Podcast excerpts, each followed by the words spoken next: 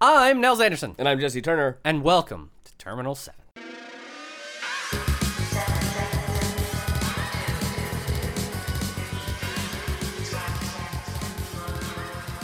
Episode 27. 27. How's it going, Nels? It's good, how are you? I'm doing excellent. We are back. We are picking up a thread that we left quite a while ago. Yeah, we've had a few guests, so it's We have. We had a couple guests. The meteor of order and chaos. Oh, no pun intended. Meteor. Ha. uh, ugh. um. Yes, the meteor of order and chaos landed, which obviously was, was shook caused things shock up waves. a lot. Definitely, definitely, A lot to yeah. talk about. Um, but we're picking back up. So a while ago, God, on episode like I think probably twenty three. Wow. It's been four. I Jesus. think. Okay. Um, we started talking about archetypes. right. We needed something to because we didn't want to only cover new data packs, et cetera, Yeah. et cetera. So we Yeah. wanted something that could actually fill, but not be filler. Yes. Uh, for yeah, Yeah, exactly. So we talked about kind of the big deck archetypes inside of both Hospiroid and NBN, that was fun. which was cool. Yep. And now we are gonna wrap up the corporate side of things, talking about Jinteki and Wayland, Our favorite. our favorites. Our favorite. So Um, uh, that's why we saved them. yeah, that- Um, that's we right. do have some cool future casts lined up, and the Valley's coming out soon, so we're not sure exactly when we'll get to the runner archetypes, but I don't think it will be too long. Yeah, I'm really excited about what's coming up for sure. It's gonna be great. Yeah, it's it's gonna As be as, as usual, right? Uh, uh, uh, as all go, goes without saying. um, and also, we have a pretty cool excitement annou- uh, We have a number of exciting announcements at the end, including one where we're uh, we're selling out. That's right. So you're gonna have to stay tuned. we'll get to that at the end. If, if you're still with us right now, Yeah, you're Uh, probably gone. Everyone's probably- just like immediately. they're out. Um, okay, so do you want to start with Wayland or do you want to start with Jinteki? let's start with Kentucky Jinteki. Okay. Um, so- because it's at the top of the iPad. That's right. That's true. It's at the top of the notes. Um, so it was interesting. Like when we were talking about this a little bit beforehand, it seemed like with NBN and HB, like obviously there is some stuff where it's pretty dictated by the ID, right? Right, It's like yeah. if you're playing this ID, you're kind of doing this.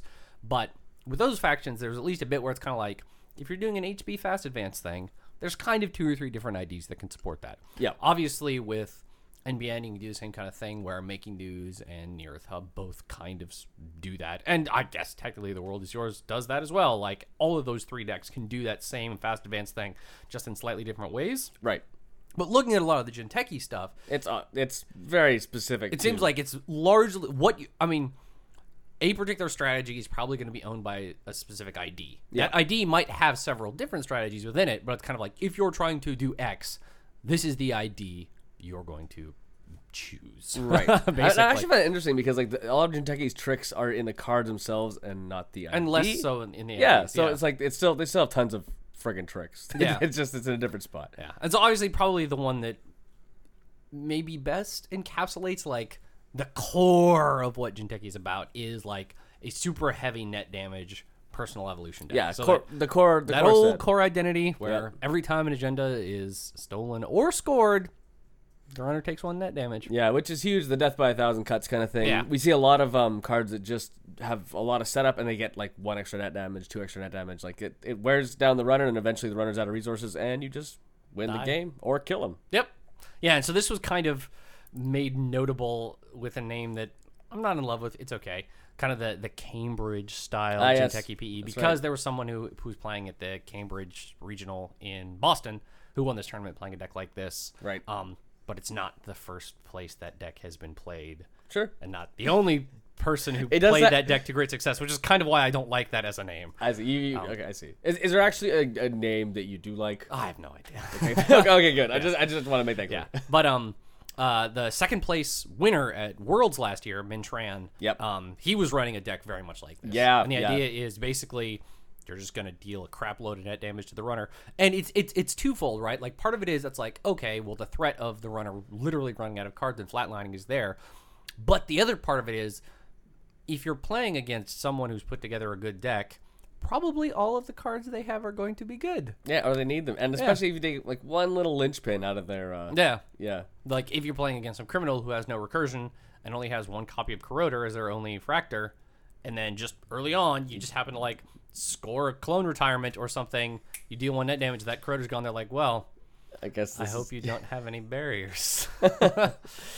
and so that's the idea. Like you, you, you utilize a bunch of card, both agendas that give you net damage or are easy to score as traps. Like you don't use a lot of I you use some advanceable things and you're bluffing those advanceable things as either as as a, as a trap, usually cerebral overrider. Sure. 'Cause at which, this point- which, which, which puts so much pressure. Like brain damage against Oh, the yeah. PE is just the worst. is bad. Like, it seems that most people have drifted away from Project Junebug just because there's Deus Ex and to a lesser extent Feedback Filter. and the more good people you play, the harder it is to whack people with stuff like that. Like, Exactly. Like a three advanced Junebug means if the runner had five cards, they draw one card, they can run on it, and they'll lose some stuff, which sucks. Yeah. But they'll survive. But taking three points of brain damage against PE is you're in trouble. Yeah, usually it does you're suck. in, you're in lots of trouble. As as our buddy, uh, good buddy Seth Rosen manages to whack everybody with cerebral right. writer. I don't know how he does it. I've been hit by a not and not in a Genteki deck. in an In NBN, the end deck. deck. That's yeah, right. Yeah. Seth and I played at a, a store champs here in Vancouver actually earlier in this week. He actually took third. Great, good, good, good, good job, Seth. Yeah, and and in three of four rounds, he hit people, including me, with that goddamn cerebral override. Yeah, he got me in the other chap. Same place, I think. I don't Yeah. know. I guess that's Seth's haunt or something. yes. um, but yeah, so that so uh, kind of like death by a thousand cuts. Yeah, and that, that's why a big agenda for new PE is uh, House of Knives, right? yes, That's so like, yeah, you it's- score it, it's a- and it's then a three that's for like- one. Yeah, and then it when scored it gives it's got three tokens on it each of those can be spent during a run to deal a point of net damage only one per run so but you're gonna- that's yeah. So you're very gonna get four. important. You're gonna get four net damage out of three.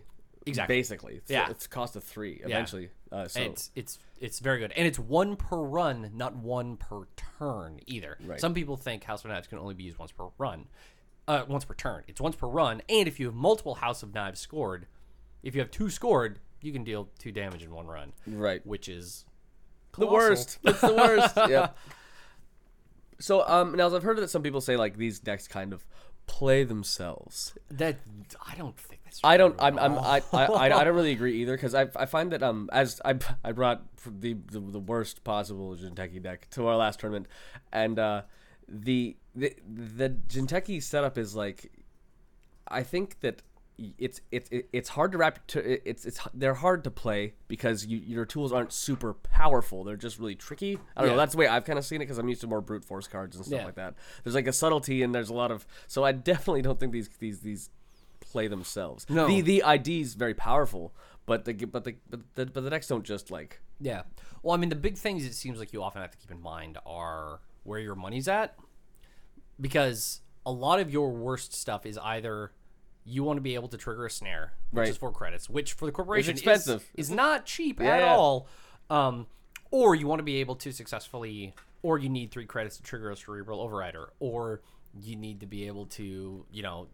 Have four credits to drop two neurally MPs if the runner ends their turn on one card, et cetera, et cetera, right? Yeah. So always floating between like five and ten credits Is tough. really important. Um, and so knowing it's like, okay, well, when can I res this? When should I not res this? Like, how aggressive is the runner being? Like, are they sitting back and like hitting Mr. Lee a ton because they're just looking for that feedback filter? Sure. It's like, okay, well, if that's the case, then I should put some things down. I you should be way more comfortable putting things down as traps that are actually agendas score because that's the thing is that this deck is at its absolute most dangerous when you are on f- four or five points right because then the runner has to treat every single thing you, you have to install respect everything yeah as the game-winning agenda. yep Um, so yeah, it's definitely some of the wor- some of the worst place you can be is to like have eight credits, score a House of Knives or something off the table you installed the last turn, go down to five, and have a bunch of like other things that you've been kind of building up advancement On the tokens on. board, yeah. And then the runner hits through the count siphons, you have no credits, and then they just just clears the board they just clear the board. So either they're scoring your agendas, or they're trashing your Ronins or your traps without taking any damage or whatever. Yeah. So that's often the case that you really need to be consistently like staying above eight to ten credits, yeah um, which is tricky. It's just tricky, yeah. Especially because there's, there's so many cool things you want to whack people with in Jinteki, I found. Yeah. That's why I always play the out of faction because Yes. with Jinteki, I, I can't make that decision. I'm like, I can, I can save for a snare or I can hit him with a katana, and I'll always take a katana over, over, over, like maybe he'll get my snare. But that's always, that's also like screwed me up too. yeah. Oh, I'm on a Reza Kamainu, and now I can't hit him with the two snares he, he R&D accessed or something. Yes. and that just, that just makes, that's just tough for me. Yeah. So it's definitely there's a lot of there's a lot of being very mindful and looking at your timing with the kind of I, being threatening with net damage, but ultimately looking to be able to.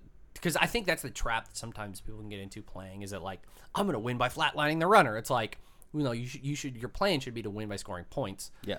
and you can either the- you get lucky and you can do a flatline, or it's that threat of being able to keep scoring that forces the runner into your trap. So they're kind of like in a damned if they do, damned if they don't position, Yeah. right? Where either they're letting you get your points scored, or they're checking it, eventually hitting some traps, putting themselves in a vulnerable position, and then lights out. Yeah. So super classy Jinteki. Been been been there since the beginning, really. Yeah, and it just it keeps getting new things that make it a little bit more interesting, a little bit better. Yeah. It's cool.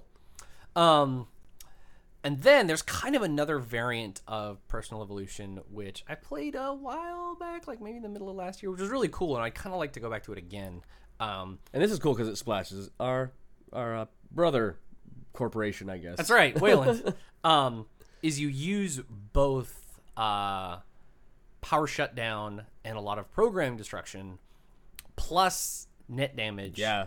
to still be able to to to, to win by scoring points. It- like you're- it's what like makes the runner rigless, basically. yeah, so just- like yeah. if they're not installing their programs, they're losing them to net damage when either you score agendas or they score agendas or they hit snares or whatever. Right. Or if they are putting their programs down, then you have stuff like power shutdown and archer Right. Arch Arch out of PE. E. I actually remember you nailing me with that. Actually, you you you really made me want to. After I got Archer Inazuma out of. I Yes. think it was your PE. Yeah, it was probably your E. PE. It was probably this deck, yeah. yeah, and yeah, that was like Archer out of. It makes se- it makes so much sense because you have clone retirements. You have lots of great Archer food. Yes. out of Jinteki. Yeah, and so- all of a sudden hit, getting hit out of like Archer. You should have a Sentry Breaker anyways, but Archer's really beefy. So, Yeah. yeah, Yeah, and that oh, that's the thing, right? Is it like with power shutdown, you can get fairies off the board yep. for n- n- having to trash no cards. And then you can do the Inazuma Archer thing, or even just Archer, because a lot of people are like, "I'm Mimic, Gonna have, I'm I'm a gonna have mimic. fairy and mimic," and you're like, "That- "Goodbye." Yeah, that's right. That's right. I, I, I, I love I love Archer for that reason. I know it's in Wayland, but I love Archer out, just because it's like it's such a monstrous like piece of ice. Yeah. and it's cool to see it make this crazy comeback, and it's it's kind of nice and nostalgic as a runner when you get hit by an Archer. And Right. you're like, damn, damn that card. yeah. And so the idea is that like you kind of expect people to set up with the the, the typical anti Genteki tools, things like fairies, Deus Ex, mimic, Yep. and then you just try to legit score behind cheap cheap ice so like your enigmas your quandaries your himitsubako your paper walls Yeah. and then as soon as they put down the rail breakers then you get grims and power shutdowns Right. and archers and you just blow all their stuff up and then you just keep scoring because jinteki has like a lot of good scorable It's got like for bra- sure. brain trust And is, you got- is a three two. yeah, and brain trust is fine. Yep. you just put it down, score it, and then you've got other stuff like House of Knives, so you can keep the And- flat line. And I, I, I guess we didn't mention this earlier, but yeah, fetal AI is a beast agenda in PE. PE. It's E. Yeah, so good. absolutely. Like three, three, three net damage and it costs him two. That's pretty huge. Yeah, yeah, I'm. I'm. If, if if probably rare is the game you'll get through without the runner stealing any agenda ever. Sure. So if they're gonna have to steal something, Let it be fetal. that's what I want them to steal. That's right. That's right. um. So yeah. So then the idea is you, know, you just you just like you're happy to get your you score some cheap clone retirements or you know three for ones, and then you just that turns on Archer, and then you just obliterate their rig. And then just keep going, and then and you can still maybe have the threat of flatline if you need it Yep. like you know Koma Inu, what's behind it could be a snare. Or actually, if if they can't deal with Koma Inu, it doesn't matter what the thing behind it is. Yeah. if it's an agenda, they will die. they will, they'll lose. Yeah. and, and and it's almost like you're using the PE like, oh, I'm, he's trying to kill me, but you're like, no, I'm not. I'm actually just gonna win the game and Yeah. take away all your programs. yeah, and the net damage is just is just gravy for Yeah. getting more programs out of your hand, basically. Yep. Yeah, it's a cool variant that I actually like a lot, and I think people definitely when when people see personal evolution hit the table, they think it's one very specific thing. Yeah. And now you can you can surprise him with Yeah. with stuff like power shutdown and stuff like archer, which is very very cool. Yeah, I like it a lot. Um, so the next going chronologically, Okay, I see. That's what we're doing. yeah, the next Jinteki ID that showed up was in the Genesis cycle. Has Right. obviously seen a lot of play lately, Yeah. being replicating perfection. Yeah, RP decks, and if, and so what does RP do? So The, replicating our, our our white our white tree, our friend White Tree, our friend white tree. um, is you cannot make a run on any remotes. what now? that seems how, impossible. How can I win the game? Ignore this ability, if you made a run on the central server this turn. So basically, the runner has to hit a central s- either archives, R&D or HQ before they can run on any of the remotes. Right. It doesn't have to be a successful run. It just needs to go. So, So- you can walk in and bang your head into an Eli. Yep, and just okay, cool, done, keep going. Or if they ch- or if the corporation chooses not to res a piece of ice, you can just immediately jack out as That's well. right. Because you're yeah, you have a window. You you can't run at nothing and then jack out. Yeah. But the idea behind most flavors of a replicating perfection deck is to leverage the fact that Jinteki has a bunch of nasty sentries that are just really taxing to deal with that you can't really ignore. Yep. Um, you bring in some other, like, some other types of ice things like Marcus 1.0 or Eli Yeah, 1.0, Mark. I, I, I, Tollbooth. As as as as you've, as you've mentioned before, Marcus really f- finds an awesome home in um RP. Yeah. Because you're either eating clicks or you're taking money. And either way, it's That's- good. So what's the current that came out that just sets RP on fire and makes it like the worst thing to play against? And then there's an HB current called Enhanced Login Protocol, right. What does this do? where the first run that's made, not using a run event, so just normal, like Dirty Laundry's fine. Like how no Maker's like, Eye's like, fine. how every runner runs, but yes, ma- basically the normal runs all cost an extra click to initiate. Right, so, So we're, the- so we're talking half your turns over before you can even hit a remote or gain an econ. Oh, or- Correct. so then the idea with most of these RP decks is you just put the runner in a position where they need more than four clicks. they don't have enough To time actually get into a mode. to steal. Yes, yeah, yeah. Yeah, exactly. Um, and then you use things like Caprice Nisei or Ash Yeah. number number blah blah blah to basically build up a strong scoring server, and then you're chaining ideally Nisei Mark II, or if you have to an APD contract, and then occasionally a Future Perfect to round out seven points. So ideally, you want to go like Nisei Nisei Future Perfect, Right. And that's it for the game. Yeah, and and if anyone has played against an RP with enhanced protocol and they have a scored Nisei token, Yeah, it's, it's it's almost like to a point where you're like, this is probably game. Like yeah, it it's feels like, like, this is probably maybe impossible, or my win's gonna have to come out of R and D or HQ. But right. all the agenda, the agenda suite, almost always is just three Nissan Mark IIs, three NAPDs, and three virtue, three future perfects. And those NAPD contracts and the future perfects are all super annoying to steal. Yep. So your hope, but you can't win just stealing the Nissan Mark IIs. Nope. So you have to get at least one of those other pain in the ass agendas. Yep. Um, and they're almost always protected by a bunch of really taxing ice. So you're like, it takes me more than a turn's worth of resources to get in to maybe see an NAPD contract that now I don't have enough money left to steal. yeah, and then also you'll be he'll be hitting Ash, so I can outtrace you no problem Yeah. or something like that. And then so okay, so then you had to pay three credits to trash ash. Then you have to go in again to this remote server that's like an Eli and a Lotus Field. Yeah, and you're just like, uh, if you didn't start your turn with like 30 credits, uh, good night and goodbye. Yeah, and, and, and, and I guess it's kind of cool thematically. It's just like the, the runner doesn't have enough like time in the day to to to to, to delve in the labyrinthian Yeah. techie setup, right? yeah exactly. yeah. Um, and there's a minor variant which I actually ran at that store championship. Well, Oh, that's right. Yeah, this was uh, Grail, right? yeah, that uses the full Grail suite because again, that can be s- like all that Grail eyes can be super taxing. yeah. Gra- Grail, super, super legit in, Um, Yeah. in, in And- anything, but here yeah. it's especially quite good. Yeah, because most people will usually not. They know that RP is a little bit slower, so they usually won't start running until they have a mimic or another Sentry Breaker down. And you're like, cool, I got my Galahad. Galahad's got his buddy Lancelot and Merlin. Yep. That's uh, end the run. I trash your fairy and two points of net damage. Yep. It's really, really, really cool. Uh, yeah. Yeah. Grail, Gra- Grail is awesome out of anything. It's super legit. Yeah, and then you basically you're almost guaranteed to always all that Grail Ice is going to have two other subs, so it's super taxing. Merlin is really high strength. The other stuff is really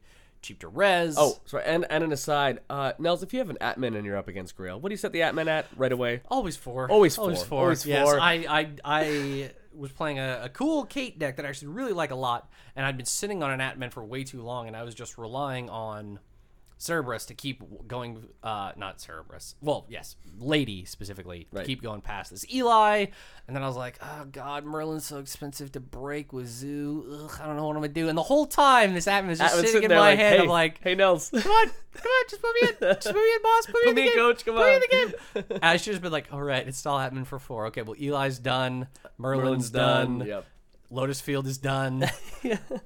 So uh, if if you're playing against a Grail RP deck and you're playing Shaper, Atman four is the answer. Atman I mean, that's forward. often the It's answer. often the answer, so it should be obvious. I, I had the same problem. I Yeah. should have Atman forward. but definitely against Grail RP, install Atman at strength four, and you are in a much better position. That's right. That's right. Yeah. um, And, and so another thing is um econ in RP. Yeah, Yes. Sundu came out, which Yes. is huge. Sundu was huge. I mean, I, I, I still think there's probably someone. Eh, yeah, okay, you can kind of do it with industrial genomics, but I think there's other interesting places for Sundu. But obviously, the place it definitely shows up the most is yeah. in RP because it just it always will work because you can't because Sundu is a is a gen- Jindeki asset, two to res, two to trash.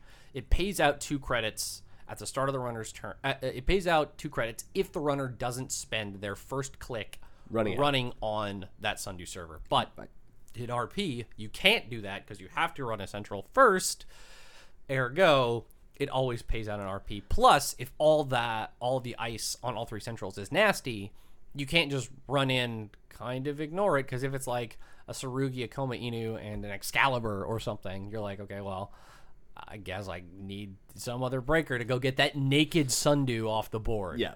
Since and, and Sundu's trash is Two. two. So, So it's relatively cheap to trash, but Yep. it pays out a lot of money really fast. for sure. And then usually, yeah, because of that, just the remotes are inherently protected by the ice on the central servers at least once. So then lots of other trashable, like like h- relatively high trash cost drip econ is usually what rounds out RP. So either a mental health clinic or bad campaigns, Yep. stuff like that. Cool, cool classic cards. Pad campaign. Yeah, Making the um, rounds.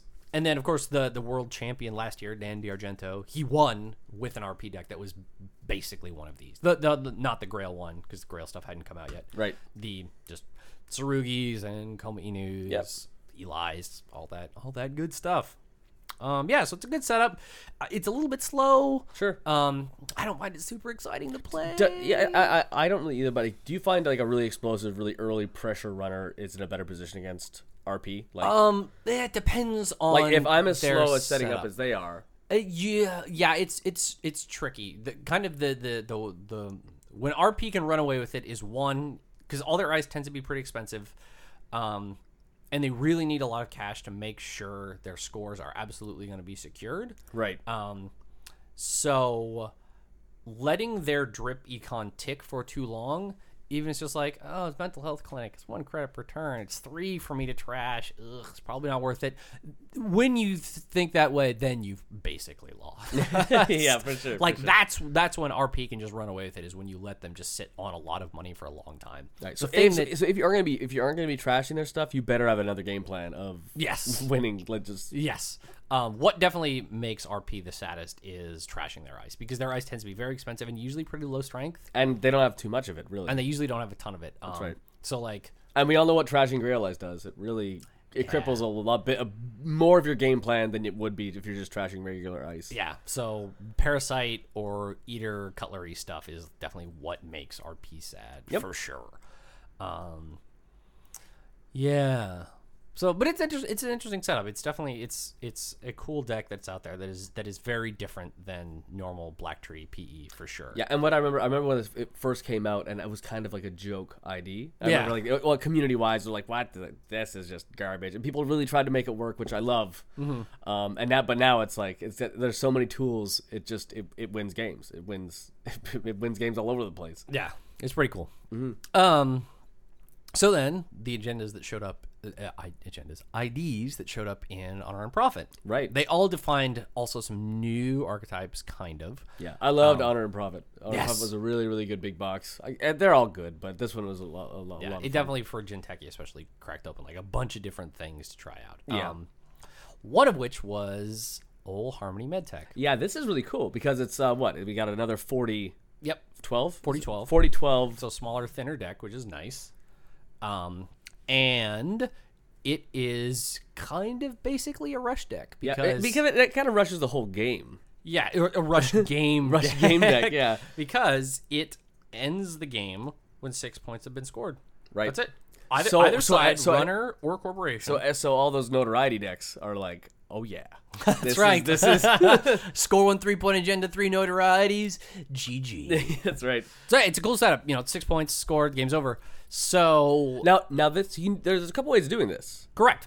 So the big question with Harmony MedTech is: Am I going to go with scoring two big three-point agendas, or three or Three twos, more sure. smaller agendas? Um, and either way is totally valid. Yep. Like with the with the all three-pointers, that basically means you only have six agendas in your entire deck. Yeah. Three of them are almost certainly going to be the future perfect. Which means they're annoying to score. Yeah, and then the other three are probably Pryrek or maybe some number of the shards from the Lunar Sure. Cycle. Yeah. Probably Or not is it that. Probably not fragments? that new one. but, Fragments or shards? um, shards. Frag. Shards are runners. Hades. Yeah, so fragments. Yes. The three fragment agendas. There you go. Um, yeah, either of which is a good setup, just depending on what you want. And then you can, it's just like, all right, game on, let's go. Yep. and we and and we also got um the medical uh reach uh, medical breakthrough. or- Medical breakthrough. Yeah, which So is- if you're going for a smaller, lighter setup where you're scoring two point or one point agendas, then it's are you going to be blitzing them out with like Saint Ten City Grid or Trick of Light? Sure. Um, there's a super goofy harmony deck that I also like a lot, where you basically use Mushin no Shin and Plan B. Oh, I love this. Yeah. No so- one, no one even remembers what Plan B is. No. Plan B is a trap where, when accessed, it costs no credits. I lost a game because I thought it cost one, like Junebug. It does not. Oh, it costs Plan zero. B is zero. It is one credit to trash. Oh, that's where I got. it that's what backwards. the one is. Yeah. So plan B is an ambush, so you just advance it like you would any other kind of advanceable trap. And then when it's accessed, the corporation can then score an agenda straight out of HQ that has a scoring requirement equal to or less than the number of advancement counters on plan B. Right. So what you do is you mushin no shin, and then either put some ice in front of it or advance it once, depending on what the other agendas in your HQ are. I love the Mushin advance. That's the sweetest move Yeah. I think. So if Jinteki you can- have the first medical breakthrough, that's absolutely what you do. You Yeah, Mushin definitely. Plan B advance it once. If the if it gets run on, you're like, cool. They they're like, okay, uh, install Deus Ex, run, and you're like, cool. I score a medical breakthrough, out of hand for the first one, making the other medical breakthroughs three two and then two two. Yep. Perfect. Perfect. and then if the runner doesn't run on it, you advance it again, so it's up to five or six, and then you use it for Trick of Light. Yep. To score other things directly out of your HQ. So, so you got, so you got a cool battery. That's Exactly. the, that's what the B stands for. plan B, plan battery. Bad battery. Great. Yeah, and then between that and stuff like Clone Retirement, which you can already store directly out of hand, and again, you can use Archer just to keep your centrals really, really locked down until either more Trick of Lights or Ar- cheap- Archer or- costing you your precious agenda points might be a little bit fudgy, but Yeah, still. but if it's like a, if you got if you scored an extra Clone Retirement, yep. eh, whatever. Especially if you're using it to obliterate a bunch of their breakers, you'll be able to, and you used to, you used to have recursion like Archive Memories or Reclamation Order. She and I find Shikyu also fits really well into Yes, weird and decks. Shikyu, the Jinteki asset, where if accessed from either the archives or HQ or on the board, um, the the corporation can pay as many credits as it wants, and then the runner must either suffer that many credits worth of net damage or score Shikyu as an agenda worth negative one negative point. one. So if that's the case, and you're playing the all three pointers setup, so if the runner takes even one of those, they have to score literally half the agendas in your deck to win. to win. yeah, so there's that. yeah. um. So yeah, both of those flavor of harmonies are cool, and I think either can be pretty darn interesting. And if any, like people love, like I, I love playing forty card, Yeah. forty card decks. It's, it's a lot of fun. Yeah. So it's cool to see it in, in Harmony can be a little bit of a bummer. I have been both on the um, uh, capitalizing and receiving end Right. of literally one turn losses where it's like agenda, agenda, game over. Sorry. at the um at the Seattle Regionals, uh, I played uh, a really rad dude, but I believe um I had a wizard deck and turn one he did he did a Mushin and then he installed a piece of ice over it, leaving his HQ empty, and I was like siphon. siphon, score the thing in the remote, which was an agenda, run R and D, top cards, feature perfect. He doesn't have any money left. Win the side game. Win the side game. Yes. Sorry. Well, so it's it's, it's it's win big, lose way bigger. I guess. yeah. So, So. and I think I I kind of like being on that razor's edge. yeah, Um, the next ID that was in Honor and Profit was Tenon. yeah. So Tenon's really interesting. I played against my my favorite introduction to Tenon was actually through you when you were playing your really weird. Uh, that was where I got um, The Mambas? No, no, no. The Mambas didn't sting in the night. No, this is I, the, the the first time I played. This is where you actually whacked me with uh, Inazuma, an Archer Zuma, Ah, yes. which was with, with, with your tenon. Yeah, so tenon is um, just normal 45 15. But if the runner does not make a successful run, the corporation gets to place an advancement token on any card they want on the board, period. Yeah, no, this ad this this started with some confusion because you can actually start putting these things on the runners. On runners' cards, Cards? on non non advanceable ice, yeah, whatever On you want. woodcutters. On woodcutters. on woodcutters. you heard it. You heard it. Like, come on, guys, get that woodcutter ready right. to rock. Uh, and so there's kind of two big flavors of tenon. It seems like there's either going to be a never advanced setup, which I think of the two I like more, Right. Or the version where you just never build a remote at all and you're scoring entirely with trick of light, basically. Tricks. So, so, Um, so, so you're, you're you you want some a bit of recursion so we can keep using these trick of lights. Yeah, especially in the trick of light version, and um, the I think the Polish national champion had a deck like this at Worlds, which did pretty well. Right. Right. Right. But you use stuff like obviously lots of the advanceable Wayland ice. Yep. So your ice walls. green and red, man, they they they, they they go together pretty well. for sure.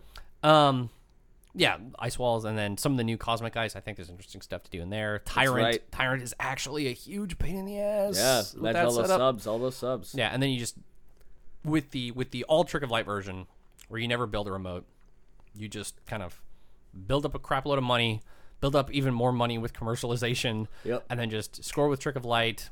Score again with Trick of Light, then pull the Trick of Lights back with Reclamation Order. You wait for the next agenda to show up. You keep scoring, so it can be kind of a bear Yep. um, the the when those decks tend to go down, it is because they often have a lot of agendas piling up in HQ, and some they're of the legs them or yeah, and they're waiting for s- the the the right scoring tools to show up. Right. So sniping those out with like a legwork or trash them with a wanton destruction. uh, sneak sneak doors. Can, Sneak can door be a problem, can be for sure. a huge pain in the ass. Right. Um, and then the other flavor of tenon, which I like a bit more, is the never advanced setup, where you only ever build one remote, one like real remote, basically. Right. You get it like two or three deep, and then you just put a card in there, and then kind of the threat is always that's a Nisei Mark II.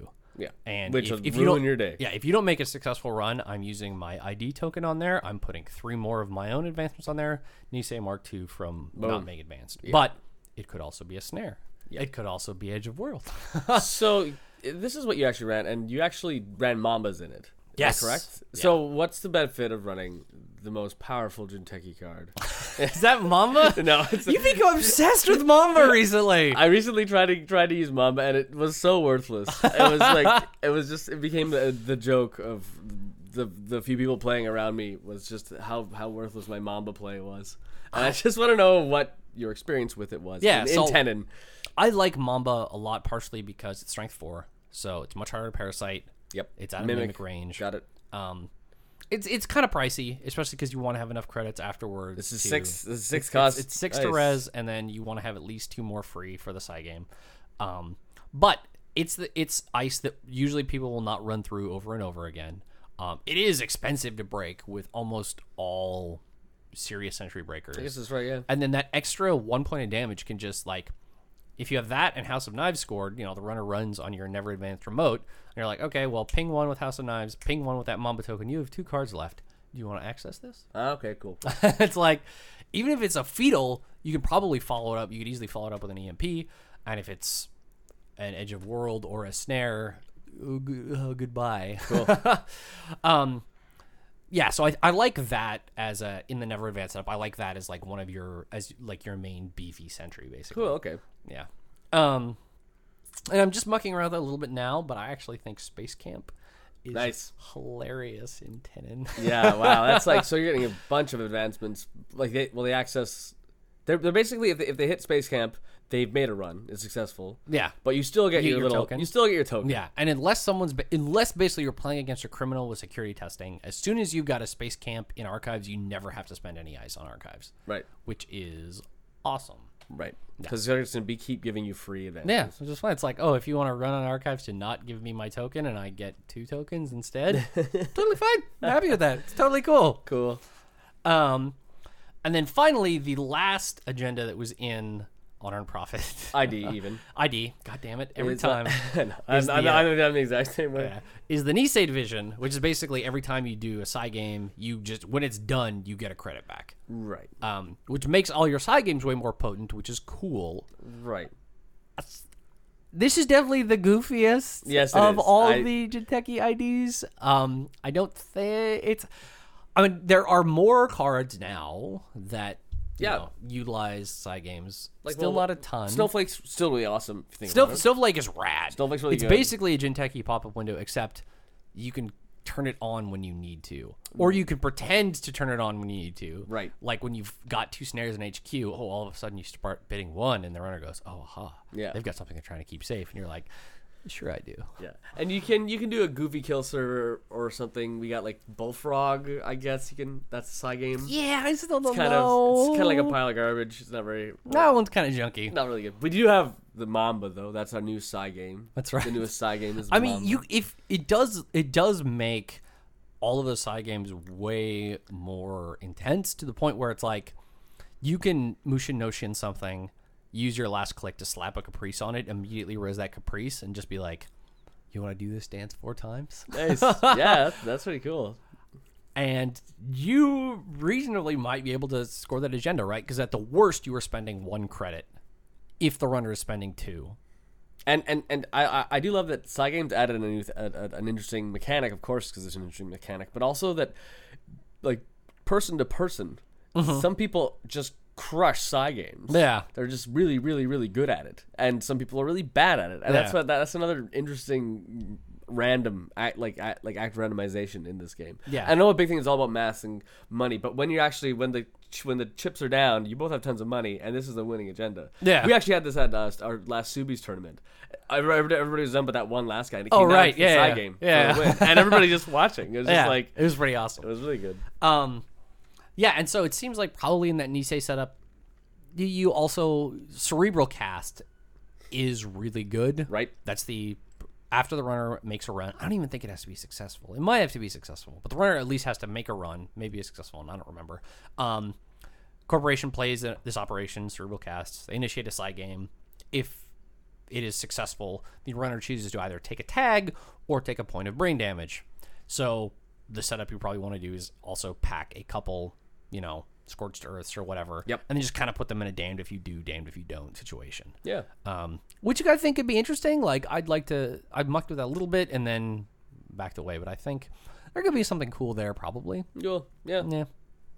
Um, and then finally, the last Jinteki ID. And I know we've kind of been talking about all these archetypes just in terms of the IDs, but they are pretty You- tightly yeah, married. Unless, unless, well, you could be like me and bring uh, Nisei Division and a deck that can't possibly win. you could, you, you could really kind of mess with them there. Which, which I kind of noticed. Um, I, I, I'm, I'm a bad Jinteki player, which is why I took a Jinteki deck I, I made in three minutes to a tournament. You did it. I did it. I did it. Um, but I noticed that the threat, like the the the Jinteki threat, is fascinating. Uh, when I had a junk server, but nothing was res, and the corp, uh, the guy had no exposure of of- exposure, of course. Right.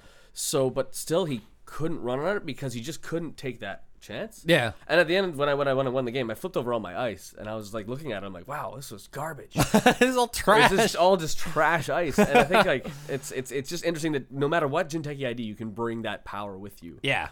Yeah, yeah. So that is, I guess that is true. Is that like at the, at the highest level, there's all just because all the sentries are so vicious, and often the assets are as well. There's always like a little bit of fear you kind of get for free, Yeah, yep. which is really actually pretty nice. Yeah, for sure. Um, but the last archetype, right, is the ones that fall out of industrial genomics, right. where And I I actually got to play again. I actually played a, a game uh, at our at, at our tournament at Terminal Seven. Oh, sorry, ter- Terminal. Terminal City, The Terminal City tabletop convention. Tabletop. There you go. Thank you. I actually got to play against some of these decks, and it was just fascinating.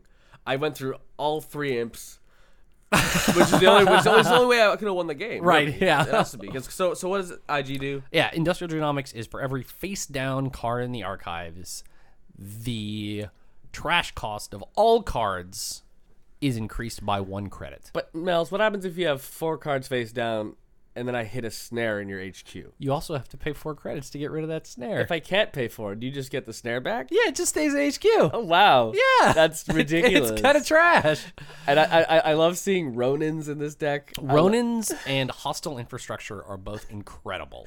yeah. Hostile infrastructure is going to cost what? Maybe, let's say average eight. to Sure. finish. Let's just Yeah. say there's three face down cards. Usually your archives has a Kamino or something bad in front, Yeah. and then a Caprice, A caprice or a hokusai grid, and tons of and then shocks. and then shocks And or shikyus. shikyus or space camps. It's like it, it's like it's like the Punji stick archives. It's Yes. like the, you don't want to go there, but you kind of have to because you want a free access, so you can actually start trashing things. yeah, yeah, because you're threatening either Ronins or you're getting a crap load of money off pad campaigns. Yeah, there, or yeah, Sundays. yeah, pack campaigns, use- and there's nothing quite like a runner hitting a Ronin this this three advanced. Yep. And he's like, I don't have ten dollars. Yeah, I don't know. what am I gonna? It's like, um, yeah, it, it can be pretty good. The the uh the agenda composition. I'm not sure exactly what the nicest version Sure, right. is. Um, like you can go big agendas and then look for kills with stuff like punitive counter strike, perhaps. Um, by even intentionally leaving an agenda in the bin, also with some shocks. Then they pick it up. They take the damage from the shocks. They paid, you know, but now they can finally afford. They paid either net, more net damage or credits to get into that gross archives. Right. And then they finally score something. Yep. And then you go, ha ha, ha punitive. Yeah. Um, there was one game I played. Oh, uh, I don't remember. I think it was on Octagon. Um, I had a Future Perfect and a Fetal AI in the archives. He runs on the archives. No, no, it was an NAPD contract. He had exactly four credits. Runs on the archives, takes like one or two points of damage from the shock, um, steals the NAPD, and now he has no credits left. And it comes time for the side game. I pay zero. He pays zero. He's like, "What? Why did you? What?" It was an octagon, so of course he was probably being kind of a douche about it. He's like, "You know, I didn't have to pay. You know, I could only pay zero, right?" Side note: Nels doesn't like the interactions he's had on Octagon. That's- I, I've played with some very lovely people on Octagon, and some less lovely people. um, so, but- so, but- so, but so here, so, so you gave him four points, I gave him five points. five points. That's yeah, right. Yeah, two for the NAPD and three Yep. for the Future Perfect. And he was like, I don't understand why I did that. I'm like, don't worry about it. Next turn is just like punitive. And of course, I had like 15 credits. You're And He was, not- you're not and being he, that was- he was. He was like, oh. I was like, there was method to the madness. so that that can be an interesting IG setup. But the, the, yeah, the trickiest thing I definitely find with industrial genomics is like, how are you scoring points? Right? You can get a bunch of money and make your stuff really annoying to deal with, but unless you are aiming to do the double Ronin thing, which if you're playing against an Anarch is no guarantee because they might just be sitting on I've had worse, um, Or imping it, or imping yeah, the or crap out of imping all your everything. stuff. So it's kind of, that that's that's the thing that's the the keystone I haven't quite found with industrial genomics yet is like what is a very strong scoring setup that either lets you score or makes a very real threat of flatline for the runner. And I don't know exactly what it is yet. right? But I do know that as a runner playing against that, it is definitely something the runner's not used to. Yeah, it's, super strange. Initially, really weird, yeah. Initially, it sounds like a pretty tame ability, but it's actually kind of nuts. yeah, really, really crazy.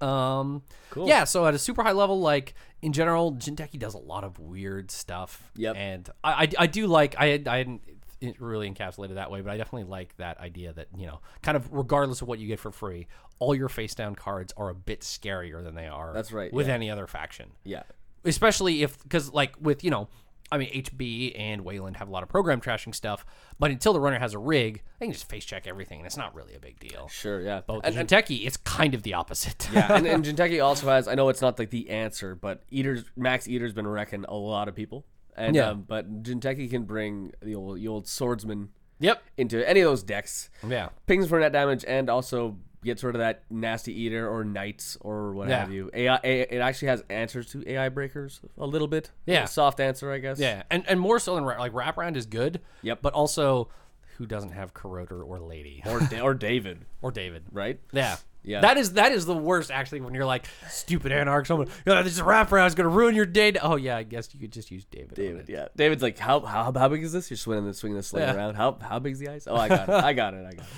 Um cool. And I do love that you've been a Jinteki hardcore since the very beginning. Since the beginning, Jinteki hipster. I played Jinteki before it was cool. Yeah, you you you try to make garbage white tree decks. I remember playing against them, and I remember actually just ruining it. And it was like, dude, this this ID is not gonna work. And you're Oh. Yeah. like, it's gonna work. It's gonna work. But uh, yeah, you, you just you had the gumshoe stuck to your guns. and- yeah, Um, but on the other side, Yeah, let's let's go to the big dumb money.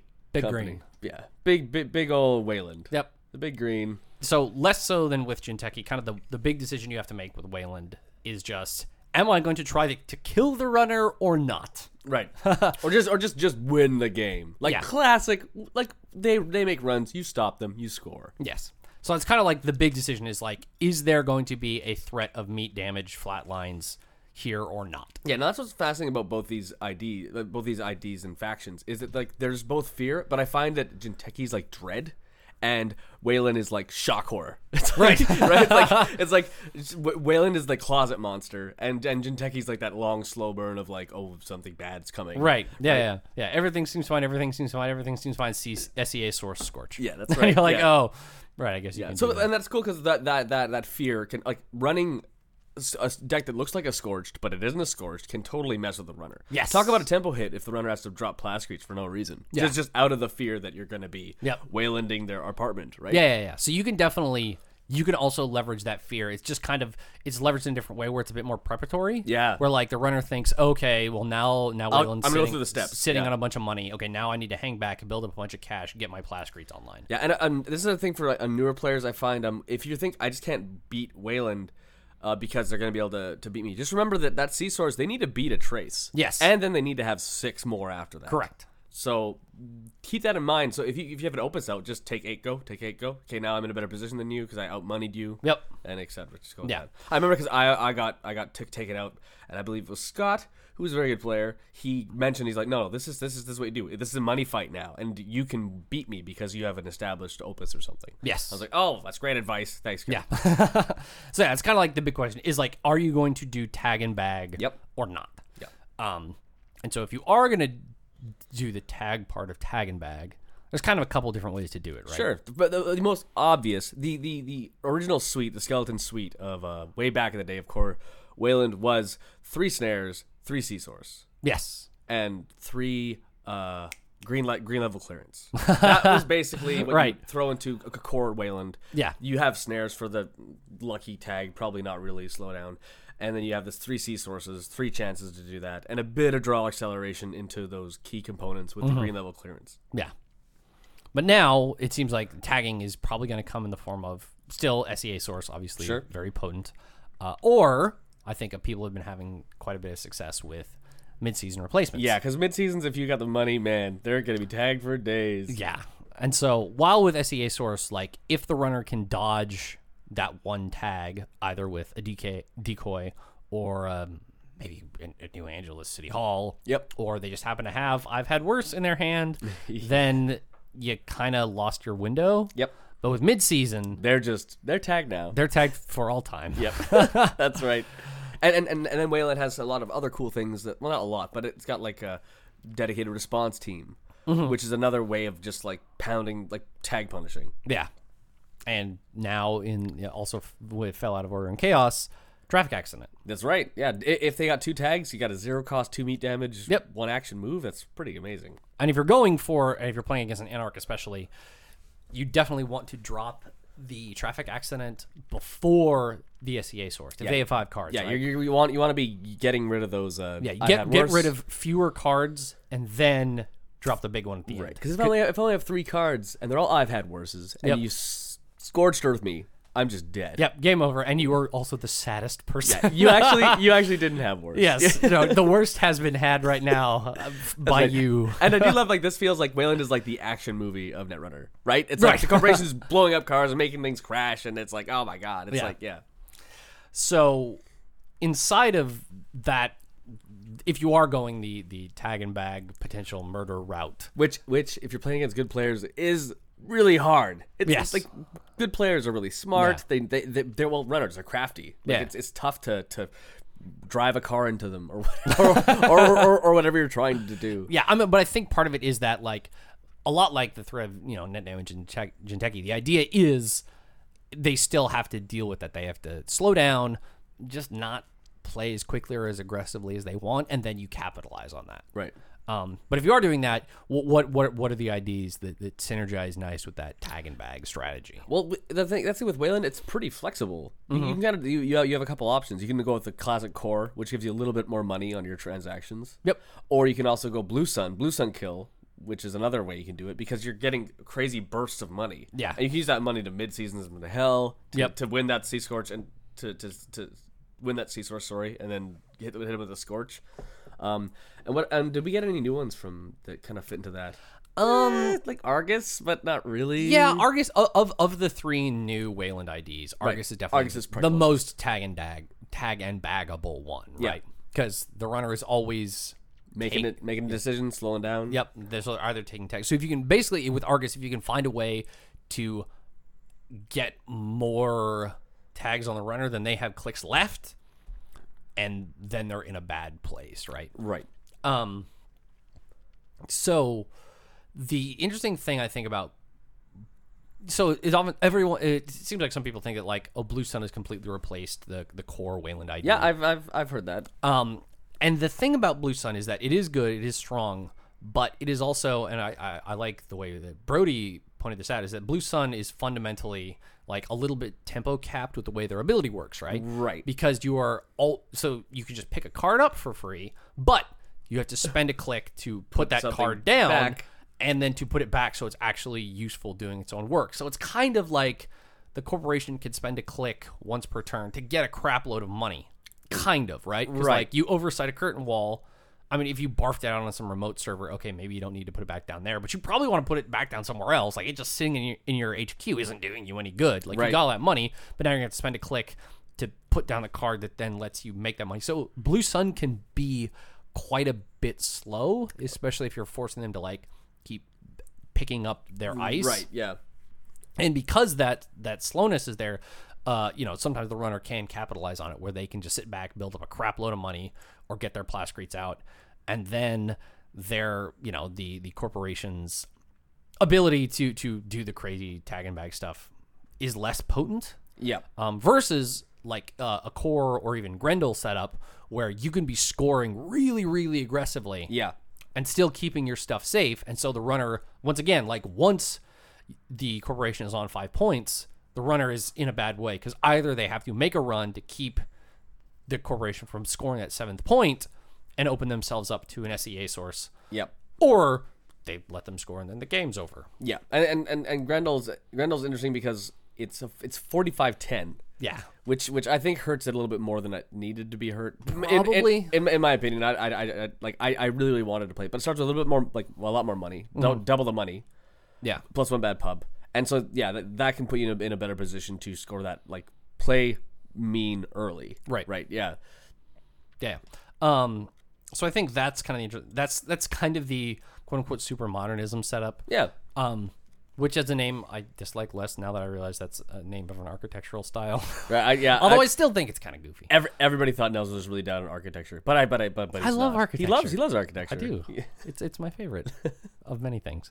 Um, but yeah, that's the idea with like so super modernism isn't just about tag and bag. It's about tag and bag, but also the threat of Winning, just the, yeah, the runner needing to react to what the corporation is doing. While Yep. Blue Sun is often just like, I'm gonna sit back over on the moon. Yep. I'm gonna I'm gonna get a million credits and then do something crazy with them, which can be very potent, but can also be played around by the runner, and also by the runner just getting s- like goofy David crazy bullshit, right? Like Yep. there's stuff that like e- no matter how much money you have.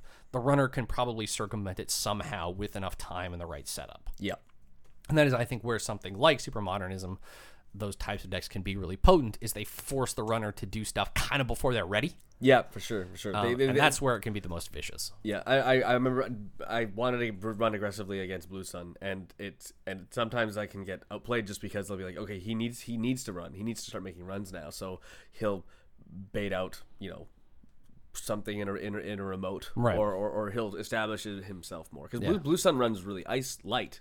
I've found which which is what fascinates me with with the ID so much. Right. is a lot of times you're, you're only really there's only three or four pieces of ice on the board Yeah. when the game's like over. Yeah. it's like it's like fascinating to me. Yeah. And often, um, Blue Sun has big agendas. Yep. like including they might even do the crazy only six agendas setup where one of those agendas is government, takeover, right? And get, yeah, yeah, yeah, for sure. And if they have government takeover, okay, well now punitive Counter Strike is, Is a very something they real can threat. leverage with all that freaking money. Yep. Um, but that kind of means that if they ever just put a single card face down on a remote, you probably don't actually have to worry about it very much, That's that's right? Yep. Like it's like okay, maybe they'll score Project Atlas off the board and get two points, but it, that sucks. Sure. But an Atlas without a counter on it, That's Eh. two points. you can give it up. It's not the worst. That's right. Yeah. um, Yeah, and again, again, uh, th- uh, speaking of Atlas, like Wayland is the Tudor uh, faction, more, Yeah. more or less, right? Yeah. It's got they have they have very strong tutors that are hard to use,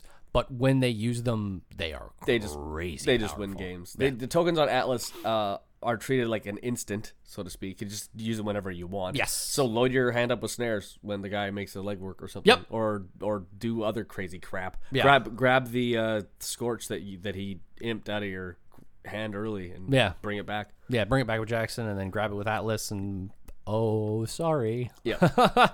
um, and even though not many people run it, aggressive negotiation Yep. is kind of an even better tutor. It's just that the window to use it is really really small. Right. It's the the turn you scored an agenda. yeah. So I need to either hostile needed to be on the board or something like that. right. Yeah. But yeah, so wait, so Wayland knows how to go get its go get its toys for sure. When it need if if it can get get them, you're probably in all kinds of trouble. and, and I'm sure someone, uh, people listening have, have, have been in that position where they score that, that two advanced atlas, mm-hmm. that two that the the two token atlas, Yes. and it's just like, oh man, oh, no. even e- Oh, e- even no. if it's like, oh, I'm at five points for okay, gotta go grab that hostile, put it down next turn. Are you gonna score my hostile? Because if not, uh, the game's just mine. Yeah. Right- right. Well, that could be that could be the craziest thing where it's like hostile takeover being a two for one. Yeah, it can just be grabbed with an atlas, scored immediately, and then just Yeah. um.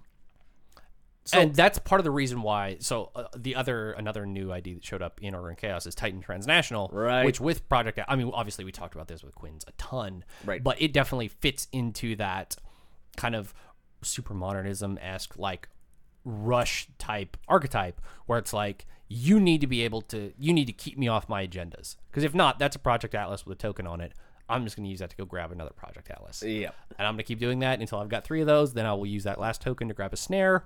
Uh, not a snare, uh, hostile takeover, and seven points, game over. Yeah.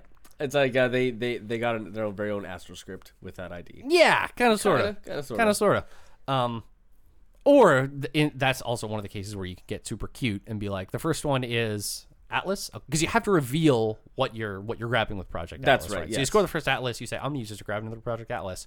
Show it to them, put it in your HQ, install something else from HQ, let them run on it. Oh, surprise, surprise! It's actually a snare. yeah, yeah, a lot of a lot of, a lot of cute plays for sure. By using all these like force reveals, I, I Yeah. remember in some tournaments, if I if I knew I had the win so hard, I would uh, it I would reveal the card and just put it straight down. Right. Don't put it in HQ. Don't put it in HQ, shuffle just put it straight down the board. That's my favorite. Um. So yeah, I think both the core i- the core identity, Yep. Titan Transnational, and Blue Sun all have All and, Gr- can and, fit, yeah. and Grendel Yeah. all can fit pretty well into that Which what's interesting about tag and bag thing. Yeah, which- Depending if you're trying to do the more super modernism, like threatening version, or just the Blue Sun, get infinite money and then leverage it version. bury the runner in it. Yeah. Yeah, and that's what's fascinating about these two IDs is like the the idea of their gameplay style can fit across all IDs, whereas Jinteki, it's like the idea is kind of centric to what you're doing. Yeah.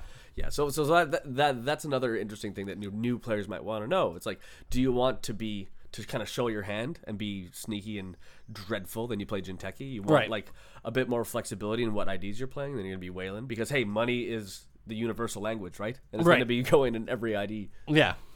Um. And so if you're not going the tag and bag route, Yeah, if you're yeah. playing what, What- some people what call do we do? vegan, Ve- vegan, which that's I right. like, I 'cause love, it's, it. I it's love no, it. it's no kill. It's no, no, because there's no meat damage. Yeah. that's oh, perfect. no meat. That's what it oh, I is. just thought it was no killing. Well, I, I guess it both works. Yeah, both works. It's both works on so many so many levels. So many levels. So, um, ve- so what's what's a what's a vegan Wayland? Yeah. knows? So it seems like the idea with that is similarly to still leverage what Wayland is good at. Lots of strong ice, lots of strong econ. Yep. And then just kind of beat just the wins. runner by playing normal net runner. Yeah, no, it Oh. just wins. It's like super vanilla. Vanilla. Yeah. I like it.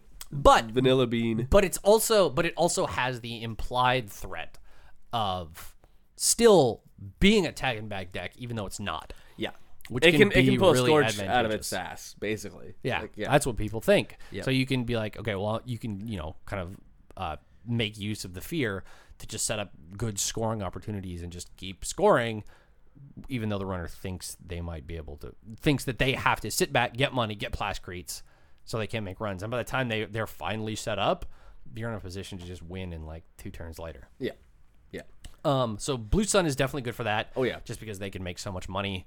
You can also leverage stuff like Eliza's Toy Box or anything else that lets you res ice for free, and then use that to pick up and keep getting more money. Yep. Um, uh, Core Wayland is okay at it as well, just because there's synergy with those transactions, and they kind of want to go a little bit faster. Um, Gagarin Deep Space is actually very good for this too For sure. Yeah. just because all of those remotes are taxing. So you can just kind of do a s- sort of similar thing where you kind of force the runner to really play the game before they're really ready, but less so because they're worried about meat damage, although that still might be the case in Kagarin, but more like economically they're not ready. So it's like, oh God, okay, I guess I got to go blow up that pad campaign. Ugh, that cost me six credits. So now the runner's six credits down. And Here's my window.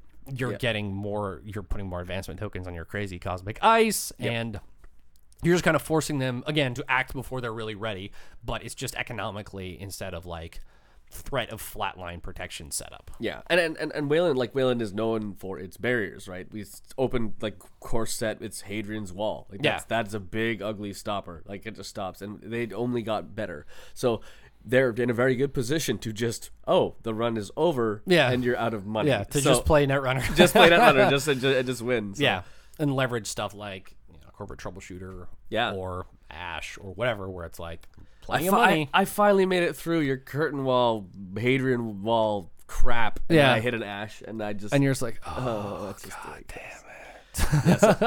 yeah. yeah, economic advantage is definitely the thing that the the vegan side leverages a ton, but also, like we said, that implied um, flatline threat that actually isn't there, but the runner doesn't know that. That's right. Yeah. Um, and then uh, similar to the Jinteki power shutdown version, I think there's also a good uh, setup, and this is kind of uncorrodable, is what some folks call it online, where the idea is that you just use. It, again, it, it's a vegan, usually a vegan setup, but It's, You're it still utilizing- has some teeth. You're, yeah, you're it, it's still- got teeth. The teeth are just different. We're Yep. using stuff like Power Shutdown, but also Archers. archers, and Grims, Grims and- Lycans, all that stuff to just make sure the runner doesn't have a freaking corroder, and so they can't get past your Yep. strong Wayland barriers. Yeah, which whi- whi- which I find pretty awesome because like when you realize you can't get through barriers, all of a sudden Wayland's like the un- most unbeatable. Yeah, they just, it's just it is just now the Great Wall of China, except it goes up to the sky. yeah. And All, all of a sudden, like all your ice walls, like ice walls come back. And I found that um, uh, Wayland being an in- like very good at investing, you can actually use stuff like commercial commercialization on Yeah. that. I've I've seen games where ice walls have four or five or six tokens on them. Yeah. that's a that's a that's almost a firewall with it with one token on. it. Right. It's just like- and you can actually make that money back, that investment back later on if the game tends to go a little bit late if you haven't like used your early setup. Yeah, and that I think that's part of the reason why that uncorrodable setup is really nice in Grendel is because you get that early first boost, and again, you're forcing the runner to act before they're really ready. So they they may okay, they're like, oh crap, okay, well he's got like you know a firewall out, okay, time to put down corroder, and then they make a run. You're like, cool, uh, power shutdown for two. Yeah. Or okay, cool, now I'm resing that grim. Yep. And then because you've got the like that initial boost with the Gren- extra Grendel cash, and you can just restructure turn one. Yeah. You can just make that so much faster. Talk and- about a huge play is the Grendel res- restructure turn one. Yes. And then like install install. It's like I don't want to run on that. What, Yeah. what is that? Like a, a Janus? Yeah. yeah. It's, uh, it's cool. Yeah. That that that that threat when the guy's sitting on twenty and he has like he has like twenty credits and three face down pieces of ice. Yeah. Just like uh like what a what that's that's really quite quite uh quite a cool thing to have as a corp. yeah. So I don't know. Those are kind of like those are kind of the big archetypes inside of Jinteki and Wayland. Yeah, I I, I think it'd be a little bit. Uh, I think Gagarin is a is a little bit i- the more interesting. Uh, well, sorry, not the more interesting, but another kind of way of playing Wayland. And Yeah. it's, it's it, it is like winning classic netrunner, but it's a weird. uh, horizontal game sometimes. Uh, you can play a little bit of both, but it's it's it's it's really a lot more interesting than I thought it was going to be. Yeah. Uh, well, and it seems like with Gagarin, like either you want to barf out a ton of asset remotes, Yep. or you want to barf a ton of upgrades, Upgrades into in the one, same server and because that one credit Is i- per. it's per card you're accessing in a remote server. It's not per accessing a remote server. So two upgrades in agenda, or two upgrades in an asset, three credits. And how about how about that Clitical Classic pad campaign in Gagarin? Oh man, one to It's- access and four to trash. Yeah, no Qu- thanks. Quinn's talked about this a ton when we talked about him in Order and Chaos. But, That's right. Oh yeah, we both played against that deck at GDC, and the, the two ashes in the same remote. Uh, not cool. Not cool. God damn it. yeah, that's right. yeah, Quinn's won that one. Yeah, good job. Good good good job, Quinns. Yeah. um. So yeah, I, I think I think I I didn't really realize this until we actually sat down to talk about this, but I think it is super interesting where, despite Jinteki like being kind of sneaky and tricky, you actually have a bit more information kind of when you sit down across the table from them. Yeah. Versus sitting down against Wayland, where it's like I know you're gonna have a ton of cash, And- and I know Netrunner don't runs know on cash. what else you're going to be doing? Yeah, that's that, that's interesting. You think that um, Waylon being so obtuse or like obvious, Yeah. you would think that like you would have a little more information, but you definitely don't. Yeah. That's why it's always good to put neural katanas in all your Waylon decks. Jesse, th- that, that that piece of accent, that piece of advice just works no matter, no matter what the context. no matter what the context, I I actually do it. I mean, if, if I'm talking about another game, like you want you, you want you want you want some new Bloodborne tips, just grab that neural katana. Did you, do you mean the trick cane? No, no, no, no, no. The, the neural katana. The one from that That's the one you need to be using. Um, cool. All right. Well, let's do a little bit of reader mail. Then we have exciting announcements. Cool. That sounds great. Um, but our uh, uh, this was a little while back, but I thought it was a really good question. Um, so uh, Fernando Rojas asked, "I just got Netrunner for Christmas. Hooray. Yeah, this was a while ago. Sorry. Um, and I've been instantly hooked. Uh, deck building has been fun but challenging. So your new series on common archetypes is perfect timing.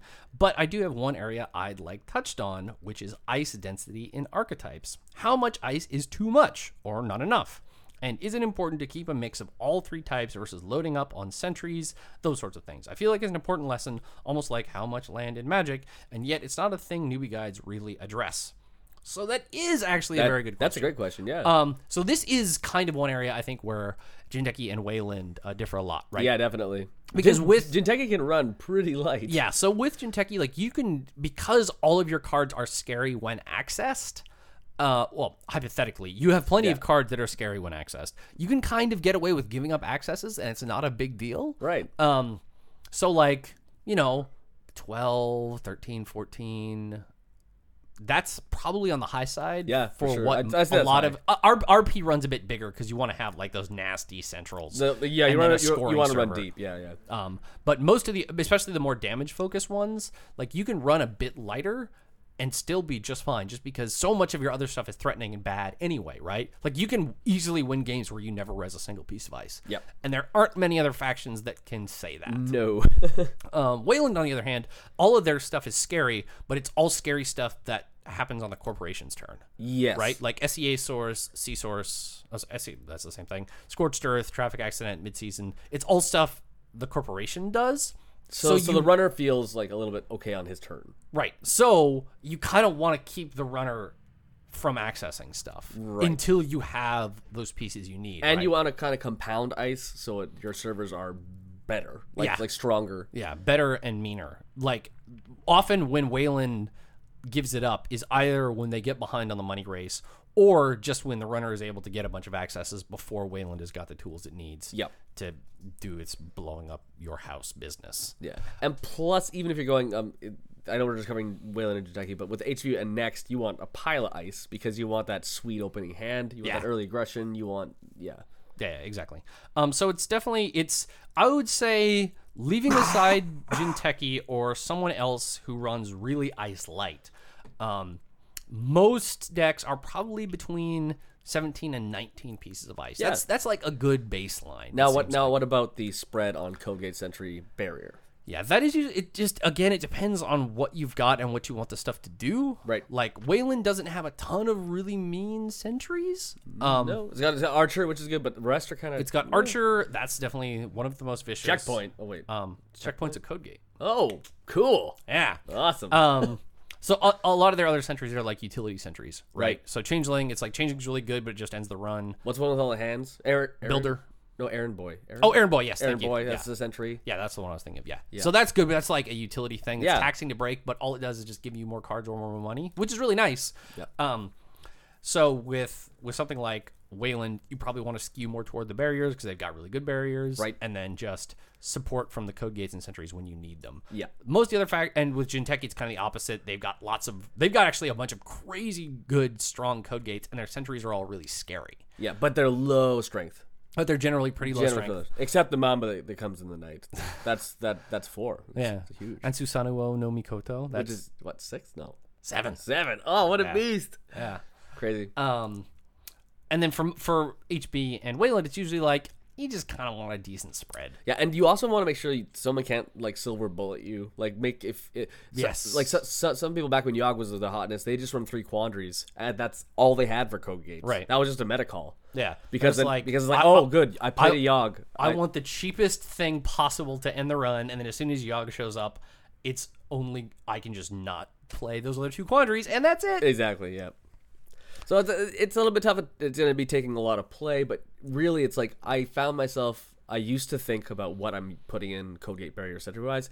Then I just thought about what does my deck do. Let's just Exactly. put the ice that does that. Yeah. If there's not a code gate in it, then there's not a code gate in it. That's fine. Yeah. Like yeah. yeah, I mean it's probably good to have like at least a handful of every type. Sure. even if it's just literally Three quandary, three and yeah, yeah three quandaries, or it's like my barriers are going to be three paper walls. There you go. So as soon as you finally get out of Corroder, it's not going to do anything anymore. Yeah. totally legit. Yep. Yeah, it's just thinking about like what you really want your setup to do, Yeah. um, The- the- and and also looking at what's the res cost of all that ice. Yeah. and then Can you what's, afford what's it all? all? its very strength because like it's easy to be like, oh, this ice is really good and this ice is really good, and then you look at your deck and you realize that not a single one of your pieces of ice costs less than five credits to res. that's why the ice is so Then good. You're in trouble. Yeah. also, j- always put in three pop-up windows. That's some always. Some good advice. that's always some good advice. and three narrow katanas. yeah, three little Kanaji pop-up windows. You got a pretty good. deck That's going that's on. nine of your influence used already. so just figure out the rest, you'll be fine. Um, had another good couple of questions Great. from William Cross, and then a follow up from Pavo Pondorf. Oh boy. I said that right. Um, William Cross says you think the new cloud icebreakers will see m- some more competitive decks centered around them. What about some one link runners? And then Pavo followed up with, "How about this? Uh, adding to this, how important is link for your deck building strategies? Anyway, I don't see runners caring about it. Um, I would say generally that's true. Sure. Unless we're talking about like uh, underworld contacts folding Yes. Andy or something, So- which which is which is if anyone's tried that out is uh, huge. Yeah, It's crazy. So the the funny thing that synergizes very nicely in terms of cloud icebreakers is exactly that drip econ setup from both underworld contacts. Yep. Contact singular and data folding. because you're gonna have free MU because it's all cloudy. Yes. and you're gonna have the link for that underworld contact to call you on Yeah. your cell phone or something. So yeah, data folding triggers as long as you have two unused MU, and underworld contact fires as long as you have one link, as long as you have two link. Yeah. So if you're playing, I mean, it, it's hard to make a case for playing underworld contact with a zero base link runner. So you're It's probably really tough, yeah. so you're probably going to be starting with one. So you really only need one more. Um, so when you get into that setup, then the cloud icebreakers are actually great. Yep. Um, We- th- Well, not so crazy. Creeper's uh, not the well, Creeper's not the hottest. it's not. It's it's the breaking subroutines that's the bad part of Creeper. yeah, On the baseline, it's kind of expensive to install. Otherwise, it's not that bad. I guess. Yeah, sure. You put it on a dinosaurus, it could be worse. Okay. But then the cloud part of it doesn't really matter anyway. Maybe a personal touch it a lot. yeah, the- Creepers, it's okay. I've already won the game. yeah, so so so but I do like like I think also the amount of programs that are coming out are crazy and exciting and cool. So Yeah. anything that's going to be freeing up memory to have you more tricks out is going to be pretty sweet. yeah. Um, like there's a there's a deck I've been playing recently that actually uses Kate and the supplier. Cool. oh, yeah, supplier Kate. Um, Yeah, Oh. with data folding and underworld contact. So sorry, Kate doesn't fire off a supplier, does she? Oh yeah. Oh, she does. yeah. She has three off. Yeah. Fire's off the Oh supplier. yeah. So dice and memships are free. and Oh, my- R and D interface costs one credit. By golly. Yeah, it's really good. Do you, do But- you, do you, do you- sorry, do you run two offsets to, to supplier or three, just three supplier. Okay. Okay. Yeah. Ah, you have enough draw, it's fine. Yeah, it's okay, that's cool. Um, but in in that in that uh, in that setup, you if I you have a link too. Oh, that's I have a link and the the, the decoder is Zoo. Yep. because without Z- without if Zool wasn't a Cloudbreaker, uh, when my rig was totally maxed out, I wouldn't have enough memory to keep triggering the data foldings. Yeah, which is what you want. You want that free three credits. So I for- think especially in if if you're if you're doing something that synergizes off of Link and currently basically Underworld Contact is the only thing that does. Yeah. But I would be stoked to see more stuff that's like Yeah. synergizes off of Link, and I think that would inform people in their deck building a lot more. But at least right now, it's like there isn't that much tracing ice that's really bad. Things like you save a credit or two trying to respond to a SEA source or a mid-season replacement. That's, not, going to not save you biggest the deal. game. Yeah, because, because I love the idea of Link. It's like your it's like your, your own personal infrastructure, right? It's like Yeah. you know how how you how elusive you are in in, in the world of netrunner. Exactly. And it's and it's it's it's interesting. So it'll be hopefully be coming up. Much more things will be coming involving Link. Yeah. So right now, it's like A, if, ru- a, if, ru- a runner with blank text box and two Link. Boom. huh? how That'd be, crazy would that be? that'd be interesting. He should have something in his box. Yeah. So, Um, only Jesse can play him or something. um, if, if all they did was have two link, I, I would say probably only Jesse would play that. Fair touche. Um, but yeah, I think Link by itself is just probably not impactful enough in enough games to be a big focus. Right. But if there's other stuff your Link is getting you, oh yeah. god, maybe there could be some like weird icebreaker whose strength goes up as your Link goes up. That'd be cool. How cool would that be? That'd be sweet. Nice. Maybe a nice little scrappy AI breaker. yeah, That'd be sweet. That could be interesting. Yeah. Um, but yeah, at least right now, it's like if you have other stuff that synergizes off of Link, it's definitely a good thing to consider, and there's lots of nice synergistic ways to get it. But by itself, it's just kind of a bonus. Yep. It's just yeah. It's and it's like watery gravy. It's not even gravy. It's like yeah. It's like that weird, gross diner gravy. Yeah. It's not the good hearty stuff. It's like the this very clearly came out of an old tin Oxo. Oh, can. old- Old oxo. Um. Okay, so exciting announcements. All right. What do we got else? We're What's selling. happening? We, we sold out. We sold out. Yes. We are we are selling out. We're actually on. We're actually on a beach right now. It's, oh, if only that were true. Um. Actually, I don't really like the beach. Me neither. actually. Oh, good. that explains a lot about what we like and what we do. Um, we are selling out to you, fine listeners, um, because uh, so we don't mention this very much at all, no. ever. but we're but- we're, but- we're kind of bad at that. Technically, we're part of a podcast network. A great Um, podcast. a- an excellent podcast, One of the network. best, Yeah, I the think. the Idle Thumbs podcast network. Obviously, the kind of the the original and tentpole show. Yep. is called Idle Thumbs. It's about video games. It's really good. and we got um, uh, and we got on top of that we have a great book one. What's the book one? oh, the book club doesn't exist anymore. Okay. It was good. we, we we got a great board game one called Three Moves Ahead Uh, and Oh, strategy games. and strategy games. so absolutely. strategy games of all stripes, digital and cool. analog. Cool. Yeah, We also th- have three a- moves ahead is great. Dota today. Dota today, which is uh, was initially kind of sort of like um our cast, but for Dota, but now is kind of turning into more of like an interview show with people in the Dota scene. Yeah, because the Dota scene is so big. Yeah, I um, play I play a lot of Dota. I don't know who any of those people are. I but the probably- interviews are always interesting, but it's like this- it's like Owie two thousand or whatever. oh and I'm yeah, like, well, dude, he's, he's Canadian. You gotta you gotta. Yeah, I, back gu- I guess that guy lives here, but I'm like, okay, I guess he's some guy that plays Dota. I, I still listen to him, of course. I so if you actually play Dota, I'm sure Dota today has a lot more um, context. Uh, there's also Soren Johnson, who is the lead designer of Civ 4. Oh, right, And is yeah. now working on Offworld Trading Company, which is an Oh, yeah. awesome economic Good job, Soren. Wow. Um, he has a design, like a game design interview show called Designer Notes, which is also fantastic. Um, and Nels is a really good designer, so that's saying something. yeah, the, the first episode was with Rob Pardo, who was Wow. at Blizzard for a million years. Yeah, yeah, It yeah. was fat, and like Rob doesn't. I've, I haven't read m- like many interviews or anything with him, Cool. and it was like this like two and a half hour long talk with Soren. It was fascinating. Wicked. Um, and that was just the first one. There's been a ton more. Um, that stuff is all really great. And then finally, there is Twin Peaks rewatch. Yeah, which, Which, is- uh, I love Twin Peaks. To my coworkers at Camposento and Idle Thumbs folks, that's right. Uh, Jake Rudkin and Chris Remo talk about rewatching Twin One of Peaks. one of the coolest show or late eighties, right? Uh, late uh, eighty nine and ninety. Yeah, 89, 90. Yeah. Yep. So. So. I'd never seen Twin Peaks. Sweet. Ever, but That's- since I'm- they since I'm, they I'm excited for yeah, you. well, so I hadn't, but they started a Twin Peaks rewatch, and so I'd since watched the entire show, and I liked it way more than I thought I was going Right, to. for sure, for so if sure. you've never seen Twin Peaks and are just looking for a rad show to watch, it actually holds up really well. Oh, yeah. Um, the back third is pretty rough, uh, but it's definitely worth it. And then Twin Peaks rewatch makes a fantastic companion. Yeah. Um, and so the reason why we're talking about this whole podcast Is network is thing because we don't usually talk about is it. because we don't usually talk about it, And- and because we're selling out. That's right.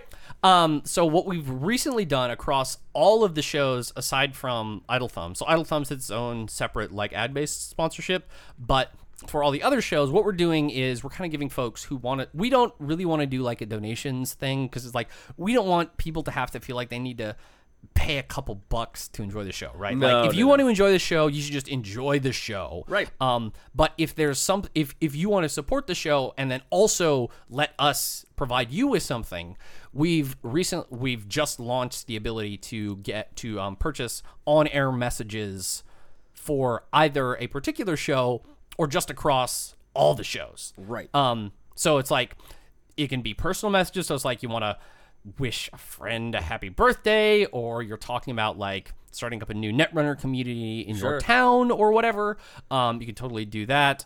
Uh, and then there's also those ones are, are cheaper. And then if you want to do actually commercial messages, Like I have this this thing to sell. yeah, it This- basically if you're going to make money off of this, uh, it we can- changes stuff. it- we can do that. The- Also, that's totally allowable. It just costs a little bit more because obviously you're making money and thus can probably afford to spend a little bit more money. That's right. Um, and of course, like this isn't. I, I mean, who, this is just kind of a weird experiment we're doing across the entire. yeah, yeah, we're network. not like okay. I've me and Elza quit our jobs. Like, it, it- it- it- No. it isn't like that at all. no, no, no, no, no, no, no, no, no. Um, this show does not and likely never will actually make money. Yeah. Uh, but there are some costs, like we've hosted like uh, over a year of download servicing, which is n- Yeah. not expensive but not free. We're Um, barely functioning alcoholics.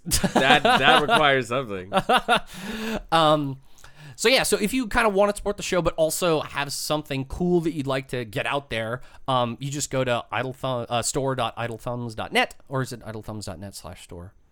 So one or the other. Hmm. I think it's slash I think you store. can find it. And also, we post it on. The And we posted it Turtle on our Seven- link. Um, the of Twitter. course, this is like Jesse and I still have complete and utter editorial control over the Yeah. show. We're not going to read a message for a thing that we don't think is interesting or appropriate.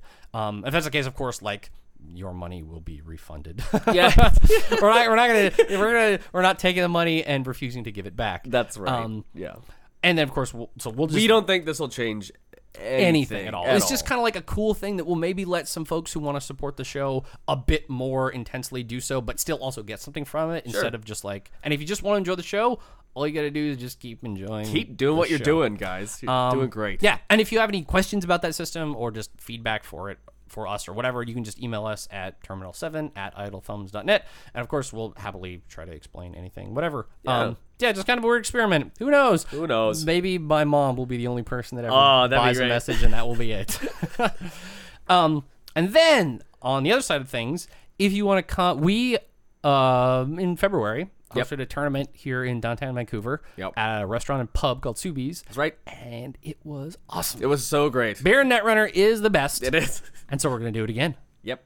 Uh, Subies was actually really fucking stoked to have us there. Yeah. because that because surprise, surprise, restaurant and pub not super busy at ten thirty in the morning. No, who'd have thought? I thought Who'd we'd be have thought? rubbing elbows with Yeah. the pub crowd. Um, so we're doing this again.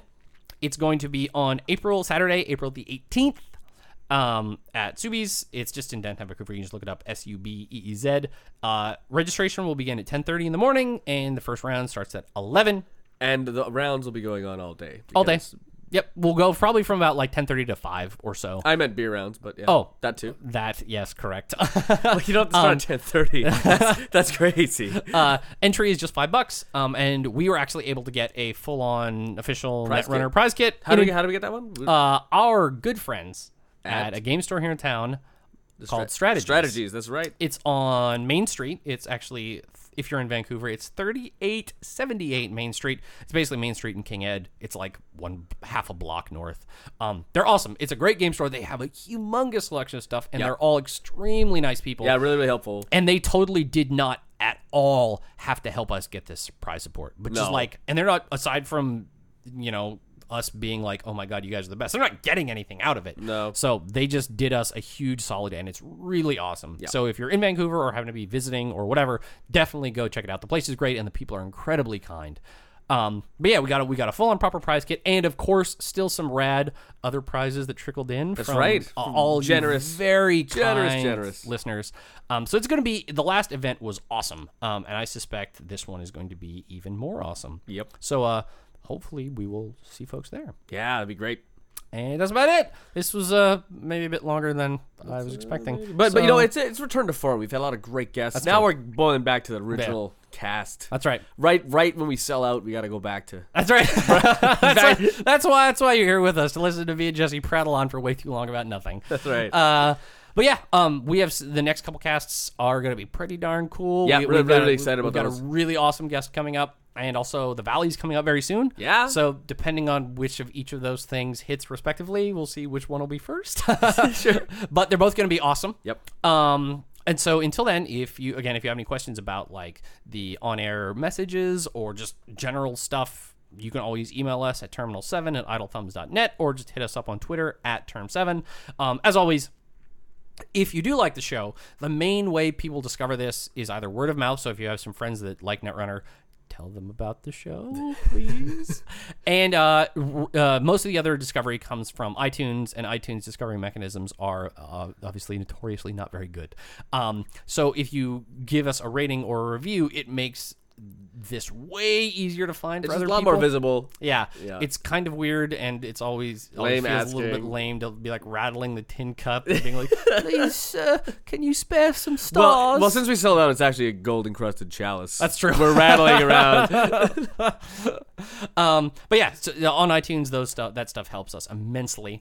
Um, and once again, uh, thank you very much to our friend Mr. Kevin Regamy That's right. of Power Up Audio. yeah, the the the go to indie audio team. Yeah, I they think. they've done amazing work for games like Towerfall, Darkest Dungeon. Darkest Dungeon, which is awesome. Yeah, Starcrawler coming out. Trip to the Necrodancer, who Quinn's just did an amazing review on. On Rock Paper Shotgun. That's right. a That deep dive onto actually just like some specific mechanics. It was really good. that actually, I'm I'm telling you this. The devs in the in the Skype because I did I worked on Necrodancer as Yeah. well. The dev said that was the most concise. Like he got it the most out of any review he got. It was their favorite review. Man. so Quinn's good job. yeah, that's awesome. So if you just look, if you if you were curious about that, um, just look for Rock Paper Shotgun Crypt of the Necro Crypt of the Necrodancer, and then Quentin Smith or Quinn's, and you can find his video. It's really good, and, And the it's game also really the game smart. sounds so good because we got the power up guys on it. that's right.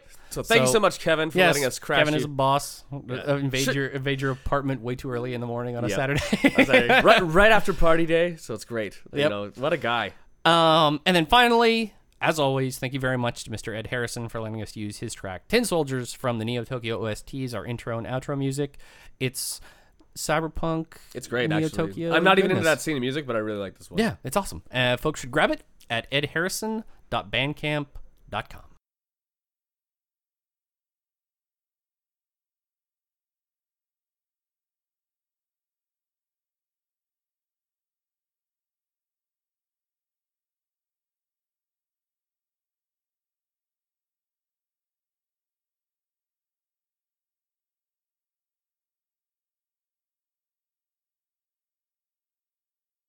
Where exactly? And we're back. No, I just edited this all out. It's like nothing ever happened. And we're back. Damn it.